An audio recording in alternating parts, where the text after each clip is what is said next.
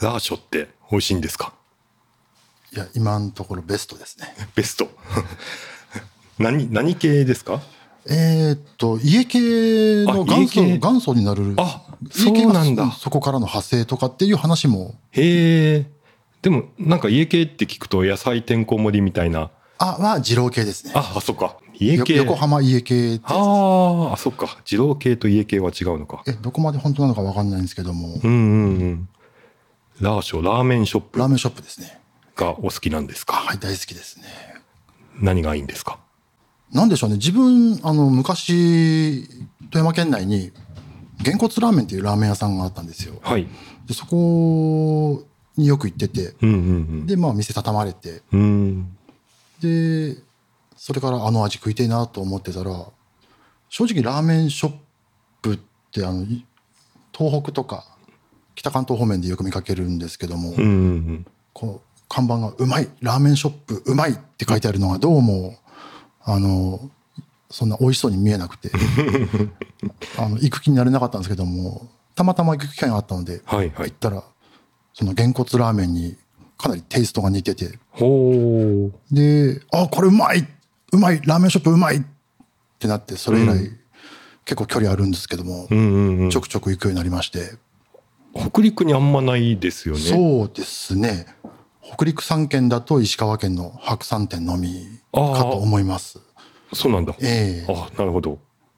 で、北信越まで広げると、まあ新潟には結構、ほう。上越エリアに何軒かはいあはるいのはい。で、とは言いながらやっぱ遠いんでなかなかね、行けなくて。うんうんへえ今ウィキペディアを見ると本州四国九州に300店舗以上のラーメン店を有するラーメンチェーンであるっあります、てね。ことは四国九州あたりが多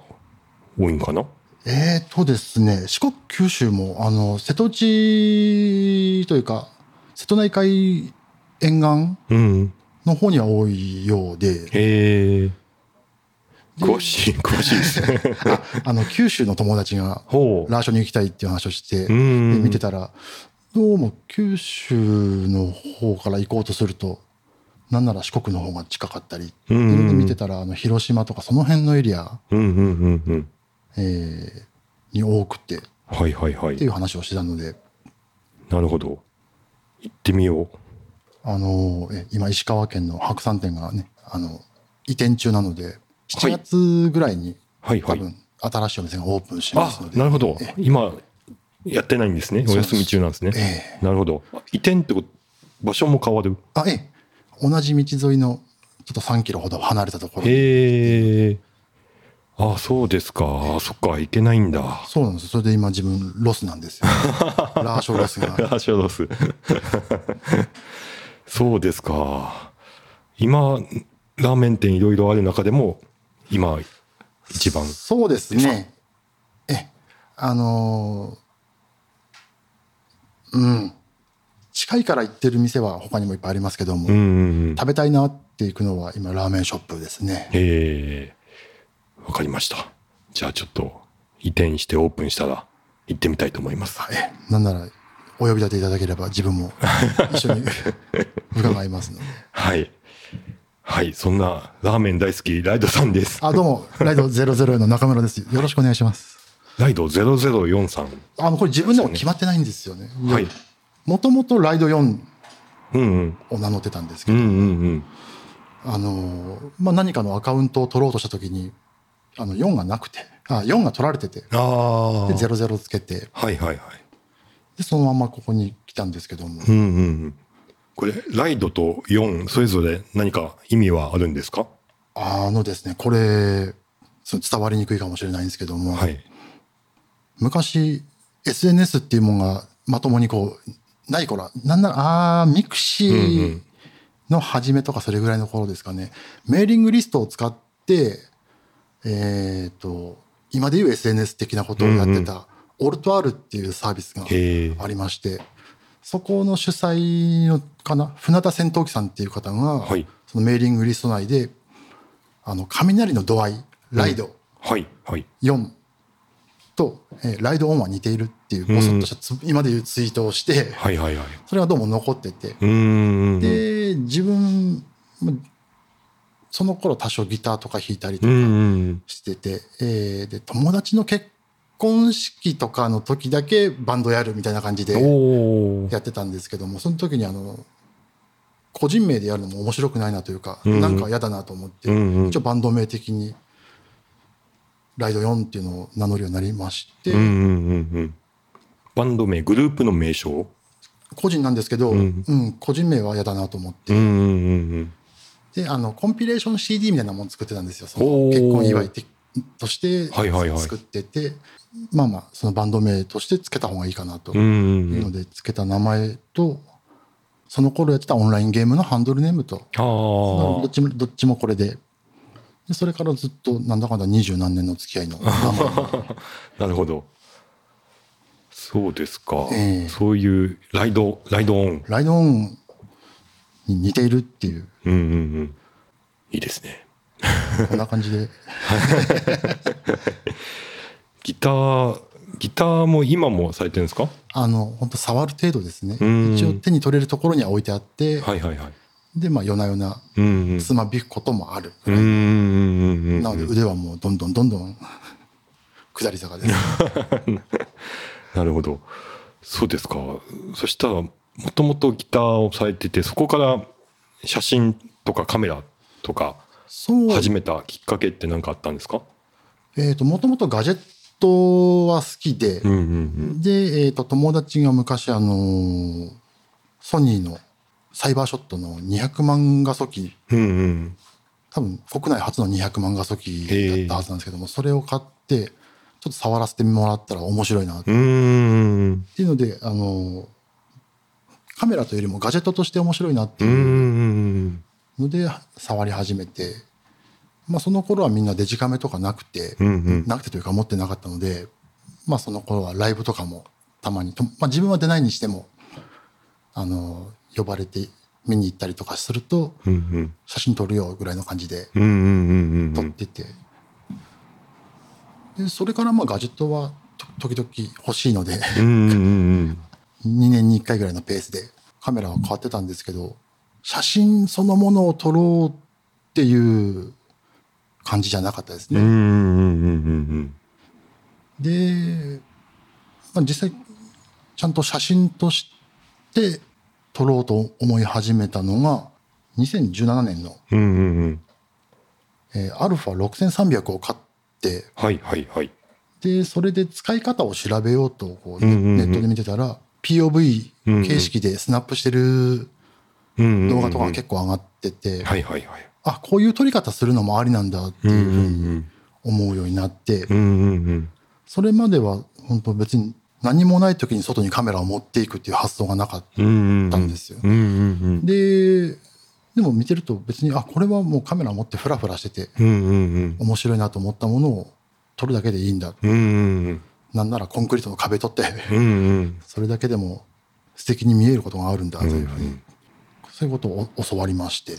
なるほど。そこからですスナップ写真に目覚めた。ええ2017年。ですねなるほどね。確かに。カメラの使い方を学ぼうと思ったら、もっとカメラの楽しみ方もええ学んだみたいな。その中に市上さんもいたんですよね多分ああ、ね確かに僕も2017年ぐらいじゃなかったかな、自分のチャンネルを作ったのは。ううんんか、2017か18ぐらい。アルファ7-3を買ったのはチャンネル作った後、半年後ぐらいだったような気がするう。んうん。なんか最初は GoPro で、あええなんか適当な Vlog みたいなのをやってたんですよね。なるほど。そこでスナップ写真撮るようになって、どんどん楽しくなってった感じ。そうですねうん。もう朝早起きしてうんうん。夜明けぐらいに金沢の街うろうろしたりとうか、んうんうんうん自分住んでるところはもう全然取るものがない、まあ、うんないわけじゃないんですけど、うん。うんうん。あまりにも見慣れすぎてたりとあかあ。あとカメラ持って歩くとねなかなか不審者扱いされてうん田舎はするので、うんうんうん最初はどんなとこか金沢来たり金沢そうですねあの東うんうん茶屋町とか、うんうんうんうんあの辺あの辺もうチートですもんねそうです絵 ねに絵になるう街だから僕もよう言ってましたね。あそこ、うん、そのチート具合に支えられた部分がありますね。 ああの僕も YouTube そのそれこそ201819ぐらいまでやってたスナップ作例を見せないとっていう時には、うん東茶屋街とか長町武家屋敷とかええ行けば、まあまあええいい感じにね、パースもついた絵も撮れま すし、絵になりやすい。なりますもんうね。んそうですか。アルファ6300、2010、なんかそれまでもいろんなカメラを使われてたようですけど、そこでなんかちょっと一個きっかけがあったんですね。そうですね、ええうん。ミラーレスからですね、ちょうど。ああ、そっかそっか。それまではね、コンデジずっと使ってきてて、うんうんうん。で、えーっと、一応、一眼レフうん APS-C ですけども、イオスキスうん。うん。の X4 これ、僕も EOSKIS X4 が、あの、初めてのあデジタル一眼でした。うん。で、あの、キットレンズ、えっ、と、ダブルズーム。ああ、まさに僕も一緒です。キットと、あと、あの、蒔絵の50ミリああ、はいはいはい。のその3本だけ使ってたんですけども、うんやっぱレンズがいまいちなので、うん。うんうんあれ、一眼ってこんなもんなのかっていうふうに思って、うん。うん。なのでそこからすごい次の1台までの間が、はいはいはい。確かに。えー2010年に EOS キスを買って、その後2017年のうんうん α6300 なのうで、んうんそれまでね年1とか2年2年に1回ぐらいは買ってたのがうん。うんうんピタッと止まって、うんうんうんうん。やっぱりここはミラーレスっていうものが出てきたぞっていうガジェットとしての魅力みたいな。そうですこがねでちょっと友達と話してる最中に、うん。ソニーの作例ですごい暗いところでもう動画はうんうん。しっかり撮れるみたいな、うんうんうん。まあ、全然その頃は素人というか機械にも詳しくなかったんで、うわこんなの撮れるんだっていうそのノイズとかも全然気にせずに、んうん単純にすごいなと思って買おうと思ってうんうん買ってみようって買ったんですけど、うんうん。うんうんうんうん。まあ、それでも結局最初はキットレンズだったんでうーん やはり同じ うんこんなもんかーっていうのはうん。最初になんかつまずきますよね。そうですなんねか一眼買ったよっしゃーってあれってなりますよね。えー あれ表担当ちゃうってなりますね。本当に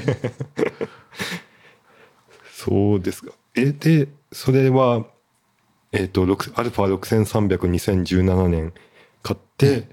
レンレンズの方には、えーっとですね多分同じ年もしくは次の年の早いうちにサイズのツイートおー 32mm おお、あれを買いまして、はいはいはい。これや そういうことかああ、なるほど、えーそこジャンプアップしましたね。そうですねだってレンズだけでもボディ変えちゃうぐらいの愛じゃないですか。そうです当時なんかそんな感じでしたね、ねああなんか僕も多分似てて、ええアルファ7-3買ってキットレンズでなんか表たんとちゃうってなって、しばらくしてツアイスのええバティスああ、いいの行きました ね、これも。あ そうまで本当に同じであこうこうこうこうってそこ、それを最初にね、メーカーがうん提示できてない、うんまあ、自分が受け取れてなかったのかもしれないですけども、うんねえ、ねそのせいで結構、あの、レンズ一回も交換することなく下取りに出されうんるうんミラーレスとか、うんうん世に結構あると思うんですけども、確かにでもまあボディと同じ値段のレンズになかなか最初からまあそうですね。いけないかな、うん今でこそいろいろねミラーレスも中古もだいぶ値段も落ち着いてきてるから選びやすそうだけど、そうですかあのカメラ遍歴を履歴でまとめていただいていてあ、え2017年以前にもまあいろいろコンデジとか先ほどあったイオスキスとかあるんですけど2017年以降でいくとえーっとこっからがもう あ小刻小刻みになってきますねえ、そうですね、ボディだけでこれですもんね。 2018年で2台えーっとソニー X100、Mark3、あと、ソニーの α7-2。このここで1型のコンデジとフルサイズ。ええこれ、まあ、写真撮るのが楽しくなってきたので、あの、まあ、常日頃ちゃんとカメラを持ち歩きたいなというので、まずコンデジの方をうんうん RX100、うんうんで、ファインダーがあると嬉しいので M3 うん。。はいはいはい。 もう、もうカメラ沼の人ですね、ここにそうですね来ると。はい。あの、仕事中でも持ち歩きたかったので、うーん。まあ、今でも持ち歩いてますけども。ね、まだ2台とも現役ですもんね、これそうですね。あ、すごいな。もう5年、6年使ってる。ですね。うんうん。で、アルファの、アルファ7-2の方は、ヤシコンの、うんうん。えープラナー 50mmF1.7 おうの方。へえ。を、えー、と APS-C 時代に一応買ってたんですけど、うんうん。これをちゃんとした価格で使いたいうんうんうとん。思って、でじゃあフルサイズ多分この頃 α7-2 中古で10万前後おお、ぐらいだったのあ、でだいぶこなれてたんですね。アルファ7-3が出てしばらく経ってって感じ。そうですねううんん、そうか、そうか。でこれなら買えるしうん。買っちゃうかとうんうんうんうんうん。二つ、え、アルファ6300で言うと、なんか2020年にアルファ6000がリストに入ってますけど、でこれあの α6300 を7-2買った後に何かレンズ買うために手放したんですよはははは。で APS-C 機も一応持っておきたいなとうん言うんってたら、あのー3万円ぐらいでう中ん古が見つかっおてー、あじゃあ買おううん。うんうんうん。そうか。なんか最近中古価格が上がってきてますよね。そうですねねえなんだか今今まあアルファ6000だったらそうでまもあ3万安いような気がするな、と思います、ううんんいいですねでまあアルファ6300よりちょっと下位のグレードにはなるんですよねそうですねただまあもう分かってきたしこれで十分みたいなええのもありますよあね、のオートフォーカスもほぼ使わない使わないわけじゃないですけども、うんあのシングルでしかほぼ使わないのうんで、うんあの別に速さはいらない、うんうんうん中央一点でうんうん削去するので自うん分おおえ画面全体をあのオートフォーカスが別に追わなくても、うんうん大丈夫だっていうのはもう分かってたのではいはいまあまああのあそ遊びに使うレンあのカメラっていう気持ちもあったので、うんこれでいいなとカメラ始めて数年でその境地に至るのは結構すごいようなどうなんですかねあのなんかほらそれこそ α7-3 とかでもうフォーカスがだいぶ良くなったとか、ええコンテニアツの追従性がだいぶ高まったとかですよねうんってなるとなんか使ってみたくなりそうな気があのー動くもの本当に取らないんですよ あの多分手に入れてもうん試す対象がないというか、ああなるほどなるほどね例えば自分に子供がいるとかであれば、うんうんねうわすげえとかってなるんですけど、うんなるんでしょうけど、うんそれがないので、うんうん身の回りの人たちもみんなもうそれなりの年齢なので、うんスロースローモーな ので全然困らないあー確かにね人人とか撮るときは人目に常に追従してくれたりとかえーするって、ソニーもそこを売りにしてましたもんね子供そのうですね目からピンと外さないっていうなるほど2020年には他にもオオリンパスペン F えフィルムの方のあフィルムか、ええなるほどここでフィルフィルムは昔はやってたいやえーっと一番最初に親に買ってもらったカメラぐらいしか、うんうんえーキャノンのオートボイズームうんうでんうすんね、うんうんこれもなんかあの学校の修学旅行的なうんう旅ん行があるので、っていうので買ってもらえたんうんうんうんですけどもそれ以降使った記憶はないんですよ、ねうーん。で、2020年もう一回フィルムやってみようかなまあと。フィルムもやったことないのかって言われたらちょっと悔しいのかっていう感 じカもありましたメラ好きとしてええそこは問題じゃないだろうと思うんです けどまあまあでも実際本当にあの合わ合わないというか、うんうん自分の性格と合わなくて、うん。うんあのー数本しかフィルム使い切ってないですよ。ああ、そうなんですまねあ、。ハーフだから余計減らないのもありましてう、ん。なるほど。2020年が、えーっと、アルファ6000、あ、アルファ 7R3 が来ました。そうですね、これ、これ今のメインおになるーんですけども、うんうん。とりあえずあの高解像度機ってやつを試してみたい、ああ。僕も同じ気持ちで多分同じ時期ぐらいに買いましたね。これ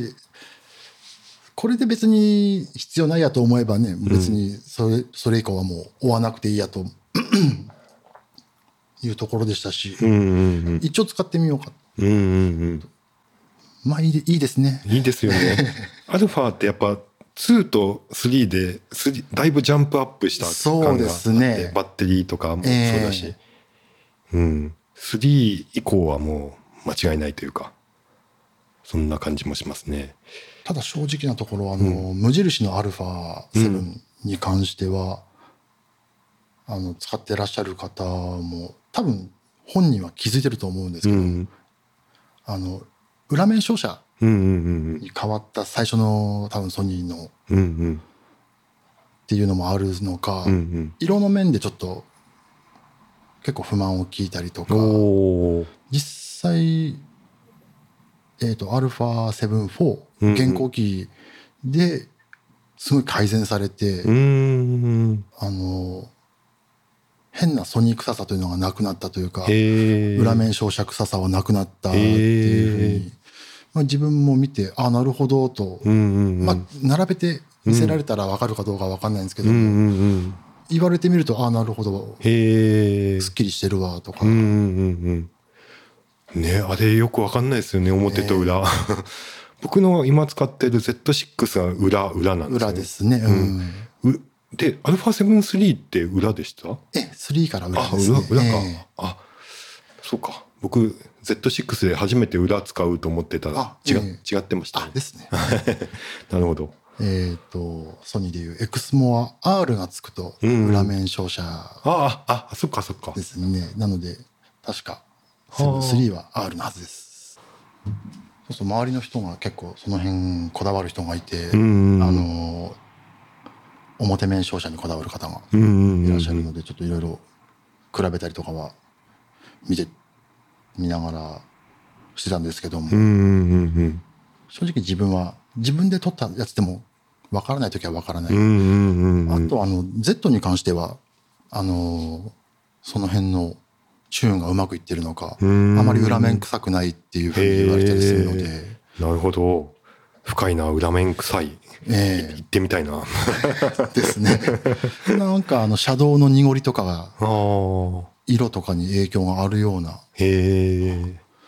えでそんなことを言いながら2021年に行くとシグマ、えー DP3 クワトロえめちゃめちゃ癖の 強いカメラこれねあの、まあ、何か欲しいなっていうのは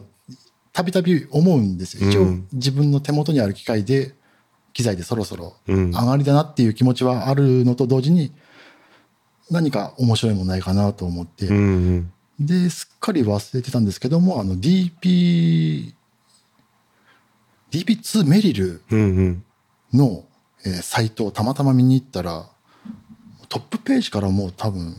作例がちょっと狂気じみてて、うんうんうんあこれちょっと自分撮ってるもんにあはあハマるんじゃなういんか、うんうんうんでちょっとメリルの方はバッテリー問題とかなかなか大変そうだったので、うんうんう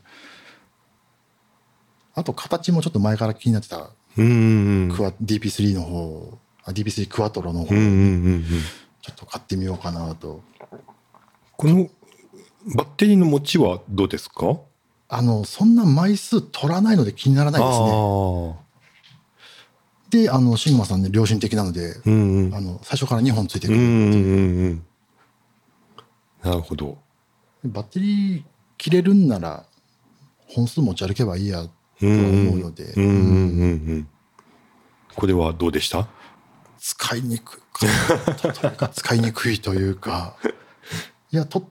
取ると満足するんですよ、ただレフ機と同じぐらいのサイズをカバンの中で食ううんとか、あと ISO100200 までしかうんうん使いたくないっうんうんていうのなかなか持ち出す機会がうんうんうんうんなくて面白いんですけ どね面白いし絵はうわーってなるんですけど、うんあのーライトルームとかで縮小かかった絵で見てもうわーってなうるし、ん当倍で見たらまたそれはそれでうわそうーっでてすなよるしねうんでまあソニー機あんまり色が良くない時代のやつしか自分使ってないので、うんあのー色もやっぱり再現性が高いといううんうか、んとは思うんですよ。うんうんで自分がね最初の選択でミスったのが DP3、えー、と 75mm 相当はいの画角が案外はまらなくて自分的ああなるほにどそれもあって、うんちょっと出番が少ないですうんねあそうですかえなんかあのうん確かショーとか捉えてた写真ええーとそうであのす青青が印象的なあダムのあ写真れはですねえ、D、DP3 なんですけども、うんえあれは受賞じゃなくてバズったやつですねあバズったなるほどじ自分過去一バズったうんうんうんやつは DP3 ですよねえうーんでしたね。えあのいつも持ってってるわけではないんですかこれはーあのーほぼ家にお留守番状態あほんまですか、ええそうですか結構もったいないなとも持ってってるのかなと思ってましたあのー持ち歩きたいんですけど ね。あのあの写真こそまさにここのカメラで撮る意味のある写真みたいな、自分はあのー背面液晶のビューファインダーつけてるので余計でかくなっちゃって、うんうんつけてないサイズならまだうんうんうん持ち歩けるかなと思うんですけども、えー LVF01 がねうんうんうん中身ガランドなのにうんうんうんば場所は食 うのであそうなんだ、ええいやだって僕が SD クワトロ買ったきっかけの一人がライド さんだから本当あびっくりしましたよ本当にか買われた時はそっち行くんやってまあまあでもあれはいい選択じゃないかとうんううんうんんレンズ交換式の方が、うんこれの優位な点はもうあのメーカーのキャリブレーションがレンズとセンサーのキああはャリブレーションがしっかりしてるのでいはいはいよりキリッとした絵にはなるっていうふうには聞くんですけどもでも合わない画角じゃ使えないですからね、うんうんうん確かにえーレンズ交換式自分もちょっと悩んだりしたんですけど、うん先日あのダム取りに行った時に、うんあれはあれも SD シリーズの、えーレンズ交換式のやつを使ってる方がうんうんいまして、うんうんうわ2 人目あなかなかね生で見かける機会はないので、うんびっくりしましたけどね、うん一緒にいた友達もうわっって 分かる人には分かってもらえる、ライドさんのあの作例とかも見てたからでもあんなシーンってあんまないんですよね そうでなんすよかね、ふ俯瞰でピシッと撮りたいってあーまず高いところにそんないかないしあれ坂の方は上の方からはああ確かに坂いいかもしれないですね坂からの景色それだうんそう僕あのライドさんと同じ2010年か2009年ぐらいにええイオスキス X4 買っあて、でなんかテーマ決めて撮ろうとう思っんて決めたのが坂道やったんですよああ、うんでライドさんのテーマといえばもう代名詞的なそうでダ,、すねダムダムじゃないですかダムですねダムはいつからダムなんですかあの学生の頃とかはダムには行ってたんですよあの、うんバス釣りが流行ってた頃でおあのダウンタウンのガキの使いでもバス釣り大会うんうんしたりしてるような時代ででそれその時代にはバス釣りしに行くためにダムとかは行ってたんですけども、えっ、とあのまあ何年かちょっと覚えてないですけどもあ1999年ぐらいかあの織田裕二さん主演の映画「ホワイトアウトはいはい。」あれ舞台が黒部ダムへえ。で、えーテロリストが、ね、今のご時世になんか言いにくいんですけどもダムを爆破してうんうん下流側に甚大な被害をうんみたいなそれを食い止めろっていう話だったんですけうん。うど、んうんうん。その映画を見る前にお盆お盆休みか何かで友達が帰省してうん。富山戻ってきてて「暇やな黒部行くか」 って「あ行ったことないからいいよ」うんうんうん。で行って黒部ダムに初めて行ったんですよはい。で黒部ダムってあの長野側から自分行くんですわ、うん富山県側からじゃなうくて、ん長野県からだと大町長野県大町の大木沢駅っていう駅からはいトロリーバス当時は、うん今電気バスなんですけどもトロリーバスで一区間行くと黒部ダム駅うんうんっていうところに着きましてそこが地下というかにありまして、うんそこから外に出る前に階段を220段うんうん上がっていくか階段ほぼなしで外に出るすぐ外に出れるルートがあって、でまあ展望台がその登った側の220段登った側のところにあるもんでうんなかなか着いたと着いたといえどなかなか見れないうん220の階段うをんひいひい言いながら登ってで外に出るとあのよく写真とかで見る黒部ダムのあの風景がうんうん広がって「うわでけえかっこいい!うんああ」おそれが多分きっかけおで、えーああの辺をきっと織田裕二がと思思いながら見てたんですけども、その後映画見に行ったら全然黒部ダムが出番なくてええいやいやもっとダム見せてくれよってあいうれあれそのそれがいつでしたっけが1999年とあか8あ年なるとほどなるかほどダムのかっこよさにまず目覚目覚めたとそうですすね、でそれからダムはちょくちょく行ってたんですよ、うんあのダムカードっていうのが各ダムで配布されて、まあ、全部じゃないんですけども、ええでそれ、まあ、自分ドライブ好きなので、うんあの目的地としてうんうんうんダムカードのあるダムに向かって行ってで、まあ、その辺の美味しいもの食べたりとか観光地があれば寄ったりとか、うんうんうんっていう旅のルートの決め方をしてて、うんはいはいはいいいなダムはつその辺に観光の目的になりうる強さがありますねそうですね坂道がまだそこまでうんそうなってほしいという願いは僕にはあるんですけどそうですねなかなかでもダムもダムもなかなか見せてくれるところと見せてくれないところというか、うん今でいうインフラツーリズム、うんインフラを公開して、えー人を集うめて、んで地域と連携して、えーまあ、地域創生とか、うんうんそういうのに役立てるっていうう動きがあるんですけどもなかなかこう見せてくれるダムがあまり自分の取りたいダムじゃなかったりうとか、ん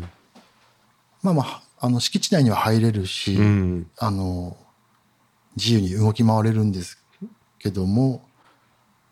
あまりこうこっちを歓迎してる雰囲気がないダムとうかん別に歓迎してほしいとは思ってないんですけどうも。んこれ本当に行っていいのかなぐとあかああの、うん、立ち入り禁止っぽいけど策もないし、うんこの先行けばかっこいい写真撮れそうなんだけれどな、ああでも策もないし行くかうんうんうんまあまあさ、ね、あの事故だけは うんうん起こさないようにうんうんうん最新の注意はするんですけど、うんうんうんうんなるほど黒部とかだったらもうある程度観光客そうです向ね、けの仕様になってるんですえか、えうんもう見せてくれますね撮らせてくれますね あのとりあえず黒部行けばうんうんダムで写真撮る楽しさちょっと見見えると思います、うんああ金沢からちょっと遠いんですよねそうですね、うん一回行ってみたいけどうん長野からい長野までも自分ところからでも3時間ほど見てますもんおねおその大木沢駅っていう,、うんうんうんか関電トンネルのトロリーバス電気バスの乗り場が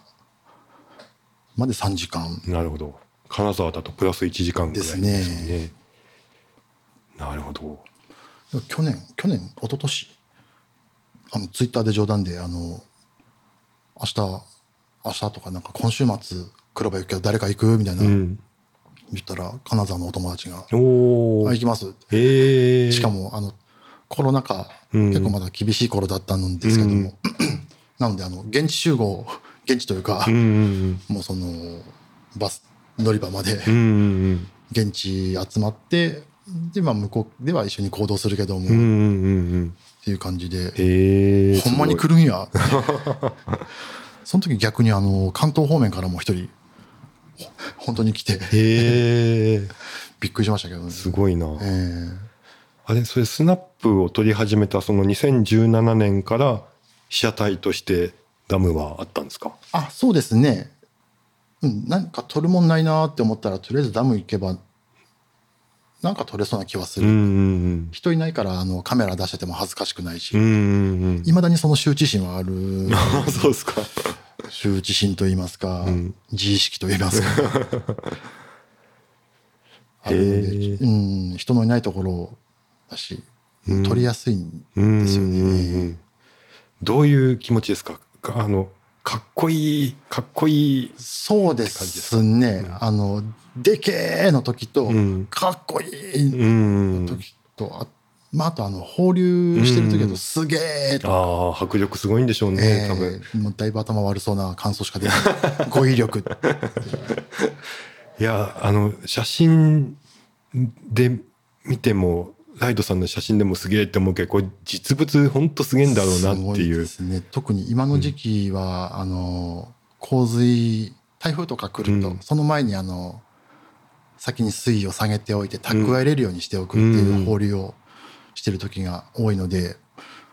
このここ1か月くらい本当にあのいろんなところで放流見れておお。結構幸せでしたね。それ事前に行く前に分かるんですか放流タイミングみたいえな。ー、と分かってる時と、うん。えー祈りながら行く時と「やってろ」って言いながら情報は公開されてるえー、とですねあのーされてるダムもあるというかうん。ライブカメラがあるダムだったりあとあの川の防災情報みたいな感じで、今このダムに水がこれだけ入ってきてます、うんうんこれだけ出してますうんで調整してますみたいなデータは出してるんですけども、うん。うん。下手すると発電用に水を出しててほ発電用の水を吐くところはちょっと違うところにあるので、う。うんうんうん。あの行ったらあれっていう時もあるのでへえ。俺が見てもわからないけど、うん関東の友達が見て「あ今ここ吐くわ」ってう言っん。てる時があるので、うんうん。どこでそれ見分けてんだろうと思いなが らへえ。でこの間も富山県内のダムなんですけどうも、んうんうん行ったら、えー東京の方からそのお友達がうんうんうん。来てて「うわ本当に来たわ」ってすごいな。実際その時も水吐いてまして。なんかとダム版の撮り鉄みたいな言葉ってあるんですかああ、特にあまあんまりないでりすなさそうな。うんうんう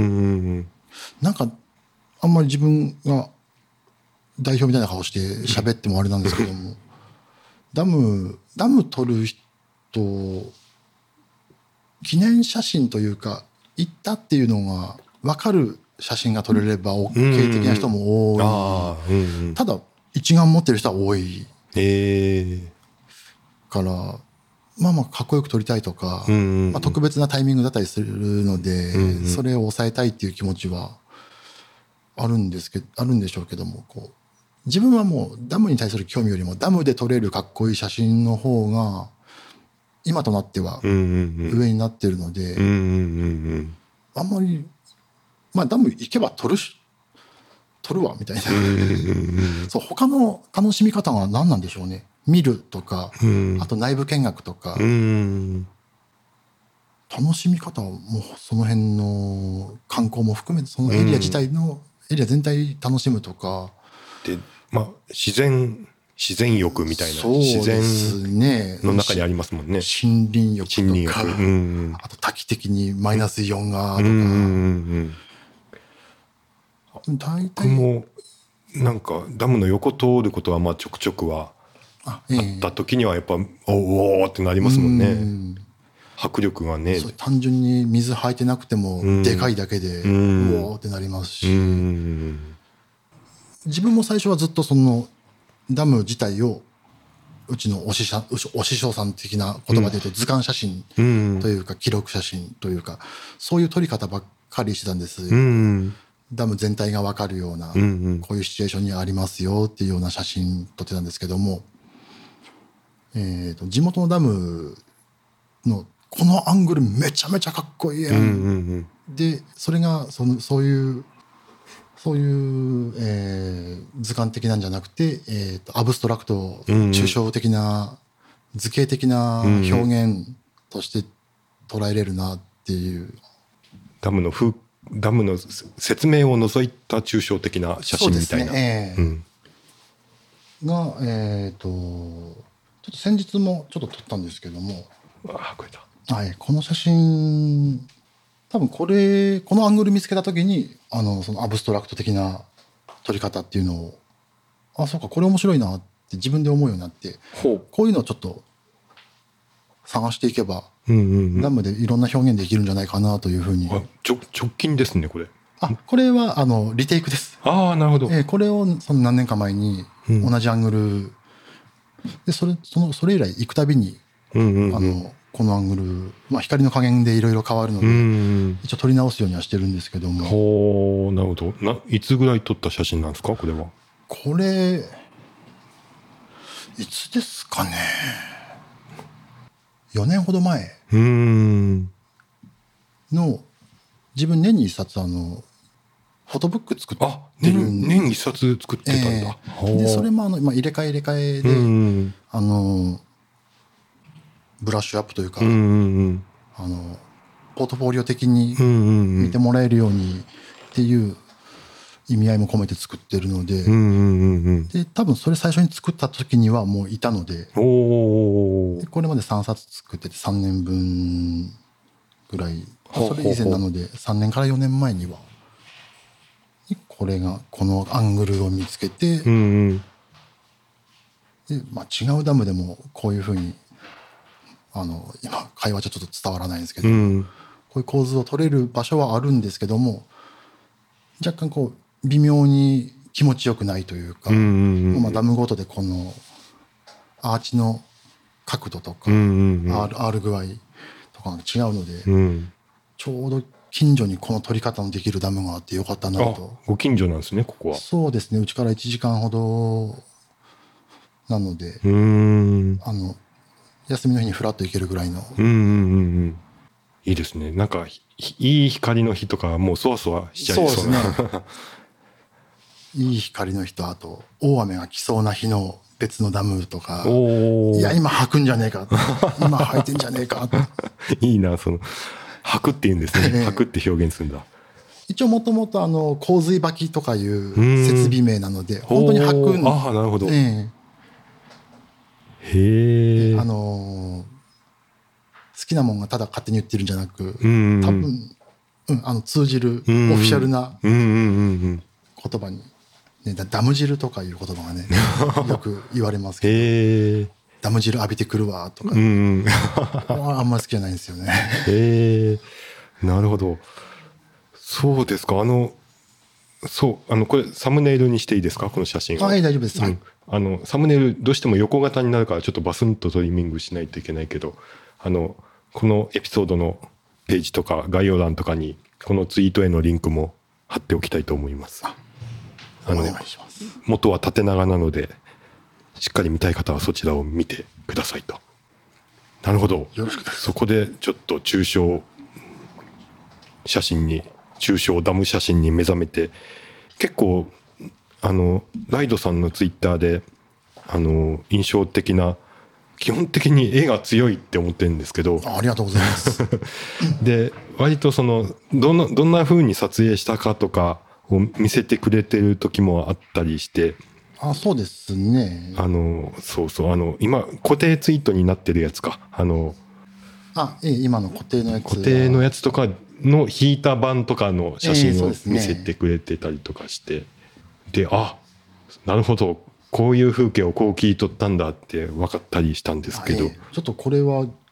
この固定ツイートのやつはこれだけ見ても伝わりにくい、まあ、伝えたいわけじゃないので、別にそのこういう状況からこう切り取ったんだっていうのは伝わらなくてもうん構わないとは思ってるんですけどもさすがに伝わらなさすぎるだろうといやでもいインパクトありましたね最初にパッと出てきた時は、うん、合成じゃないぞっていうのをとりあえずああ伝えたかった意味も込めてはいはいはいあの相引きの当絵も望遠これ400ミリあですね400ですかなるほど400でなんかそのトリミングとかもしてんのかなと思ったら、どうもなねしですねトリミングなしですもんな、ええすげえなんかほら R3 だったら高画素機だから、うんトリミングもバンバンいけちゃでうかすらねねと思ったけどその撮影風景見て背面映ってる背景もうん背面液晶見たら、あトリミングしてないって思っでて、すねええうんこれはもうファインダーを覗いた時に大勝利でやっぱこここでファインダー覗いて気づいた時のやっぱ追い込み方というかなんかそうかっですちりもう仕上げてくるなんかその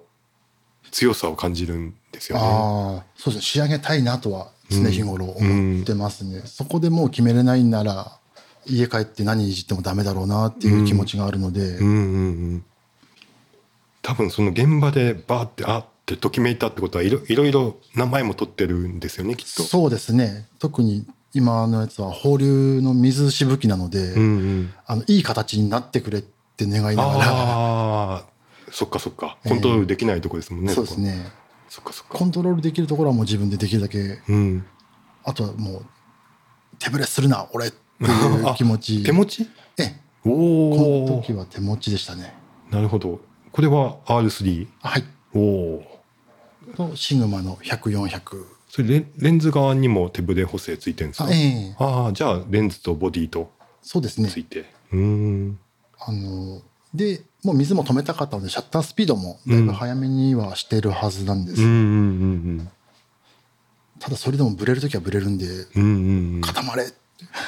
お」俺固ま れ!」っていうはあもうマニュアルの設定ですかえーっといや絞りあこの時はシャッター優先シャッタースピード優先であーなるほど撮ってましたかね、うんうんうええんなるほどね追い込み方がすごいんだろうなっていうのとはその強い絵なんですよありがとうございます強強さの根源は何ですかなんでしょうね。なんで しょうね。いや、強くあってほしいとは思うんですけども、自分でも。なんでしょうね。どういうなんか幼少期からの訓練とか何かなどう鍛えてきたとか自覚はありますは、ないですうーね。ん自分、まあ、美術、芸術方面のよ素養としては、うんあの、中学生の時に、あの、立体の方の美術部と、もう一つ立体専門のうんうん彫刻、彫像、塑像を作る方の部活へえいましておーで、まあ、そこでの考え方っていうのはいくつかはうんうん教わってはいるんですうけど、んうん月に1か月しか活動しない部活だったんですよあの月に1か月あ 年に1か月年年に1か月年に1か月で、うんで、えー、とそれがもう夏や夏休み明けの富山県の青少年美術展うんうんっていうのに向けてあの夏休みの1か月間うんうんだけ活動するよううなん部活だったんで別にそこで学んだことはほぼ少ないんうじんゃうなんいかとは思うんですうんなるほど別にそれでね部活としてどっかに行って美術展見たりとかっていうのもないですしうんうんうんみんな面倒くさがりでしたからなおさらもうんうんうその1ヶ月だけしっかりやるっていううんうんうんうん特にそれ以外美術的素養はないうんうんうんですね強さ強さなんでしょう教え教わりたいダムに行けばいいと思いますダムに行けば 強い絵が撮れダムにる行けばええダムが強 いのでああまあ被写体のパワーもまあそりゃそりゃそあうでるすあるはあるでしょうけど、ただやっぱその追い込み方だよなあと、まあ、うちのお師匠さん、うん先生のあの考え方としてあの三脚使ってガ,、うんガチガチに固めて取ることも大事やよっていうあーまあ、その方もあのスナップよくやられるし、うんおお師匠さんが三脚使ってガチガチにやってるところはほぼ見たことがない、まあなくはないんですけどうも、んあんまりないのででも三脚使って撮る方がうんあの見えるよっていうふうには言われてたのでうんなんとなくわかりますね三脚持ってった時ってもうね手手持ちほど自由に動けないからもうガチッとしないとって自分の意識がええそうなりますよね。で、まあ、自分のダムとかあと風景写真とかだと、うんし冷静に見れるのであのここここいらないこれいらないこうんこは入れなきゃいけないうんうんっていう優先順位をちゃんとつけてからカメラがセットできるので、うんうんその辺は大事にしたいなとは思ってうんうんうんます。うんうんいやー一回僕も連れてってもらうか僕も行ってみようかななんかち近場でおすすめのダムありますか近場でおすすめですかあの湯涌温泉の先のああ、はい、通りダムはいはいはいあそこがさっきのあのオレンジ色のえキーャットウォークのところなんですけども、あそうなんだああそこは、うん、距離的にも近いしあおすすめですねはあ。あれ、僕前、白明さんと、なんか、湯涌温泉あたりのダムに一回行って、あなんかツイートで、ライドさん反応してくれた時がありましたね。あの辰巳ダムですねああ、そことは違う。はええ湯涌温泉からさらに富山県に抜けてしまうんですがあ、はあはあ、で富山県側のへえ。福光福光町の端っこになるんですけど、うああ、行きますわ。この時期通れなかったりするんでそこはお気をつけああ、てなるほど。この時期というか冬場はもうほぼ通れなくて、うんうんそのまま土砂く土砂崩れとかで、うん。うんうん。夏場も通れなかったりとかあるんであ、いいですね。僕は、あの、温泉好きなんで、ああの、福光の温泉とか、あと、湯涌温泉もいいし、ええうん。湯涌温泉、湯涌温泉、温泉好きですかえっ、と好きは好きなんですけどもなかなか行かないですね、うん行ったら最高やってなるんです よね福光のあのえーなんちゃらの里えっとぬくもりのぬ里くもりの里か、えうんえ、あと湯涌温泉はね湯涌温泉街からちょっと外れた湯楽っていうとこがあって、ああのもうちょっと奥側というかうん、あああのちょっと離れたところにある金沢方面から行くと湯涌温泉街を右右手にちょっとちょっと通り過ぎて湯湯涌温泉こう行く時に左行って、えそしたらなんか橋を一個渡って、ええ橋渡ってすぐちょっと行ったところに左手にあえうえんですね、ええあるところですね。あその道をまっすぐ行くとさっきのダムああ、なおな、なおなおな。じゃあ、そこで写真を撮って、帰り、有楽に行って。そうですね、うん。 そっち抜けれれば湯楽ですし、ダメなら花山温泉なりうんうん、ぬくもりの里なりうん寄っていただいて、よし、行こそんな大きいダムじゃないんでう。うん。 20分もあればうんうん。へえ。一通り見れるっていうか、おあお。の天馬上の道路を往復できるぐらいうんうんなんでちょっと寂しいっちゃ寂しいんですけど、うんうん。うんうん。でもコンパクトでかっこいいダムですへえ。石川県がねちょっとダム寂しいエリアなんですよねあそうなんですかええ手取りダムとかダメなんですか。手取りあのあれあの石積み式のロックフィールダムってやつなんですけどほうも、ほうほうロックフィールダムか各ロックフィールダムの特色が出にくいというかはい。どうしても構造的にわあなんとかダムだっていう気持ちになりにくい、ああ、そうなんですか。で石積み式でずっと平べったくうんうん。石が積んであるので、うんうん。切り抜きどころがないなっていうああ、なるほど。なるほど。ダム取ってる人ならではの目線。そうただお友達はその形式のダムが好きなのでへえ。取れる人は取れるのかもしれないですはあ。なるほど。あと昔あの手取り手取りの方の写真を白明さんがうん。撮られてたのは、ああすごくストレートな写真なんですけども、うんあこの撮り方したことなかったなっていう撮り方されてて逆にあのダム普段撮らない方の写真の方が面白みがある気があーそれ撮らない人だからなのか白明さんだからなのかわからないですけど あの人は恐ろしいですからね恐ろしい人。本当になんでここでこれが撮れる んやああ、ありますね。うん。一緒に歩いててもなんか、なんかちゃいますもんね。本当にあの人はえーっと、はい。ちょっと、あの、そう、シグマ使いということもあって、いろいろフォフォビオンの老現像の話とかもあはいお聞きできればと思ったけど、ちょっと、今何分経ったかな。まあ、また、あの、また定期的に来ていただくということで。そうすねまたお呼びいただければはい。遊びに行きますのではい。あの、とても面白い話をたくさん聞けました。どうだったんで しょうかね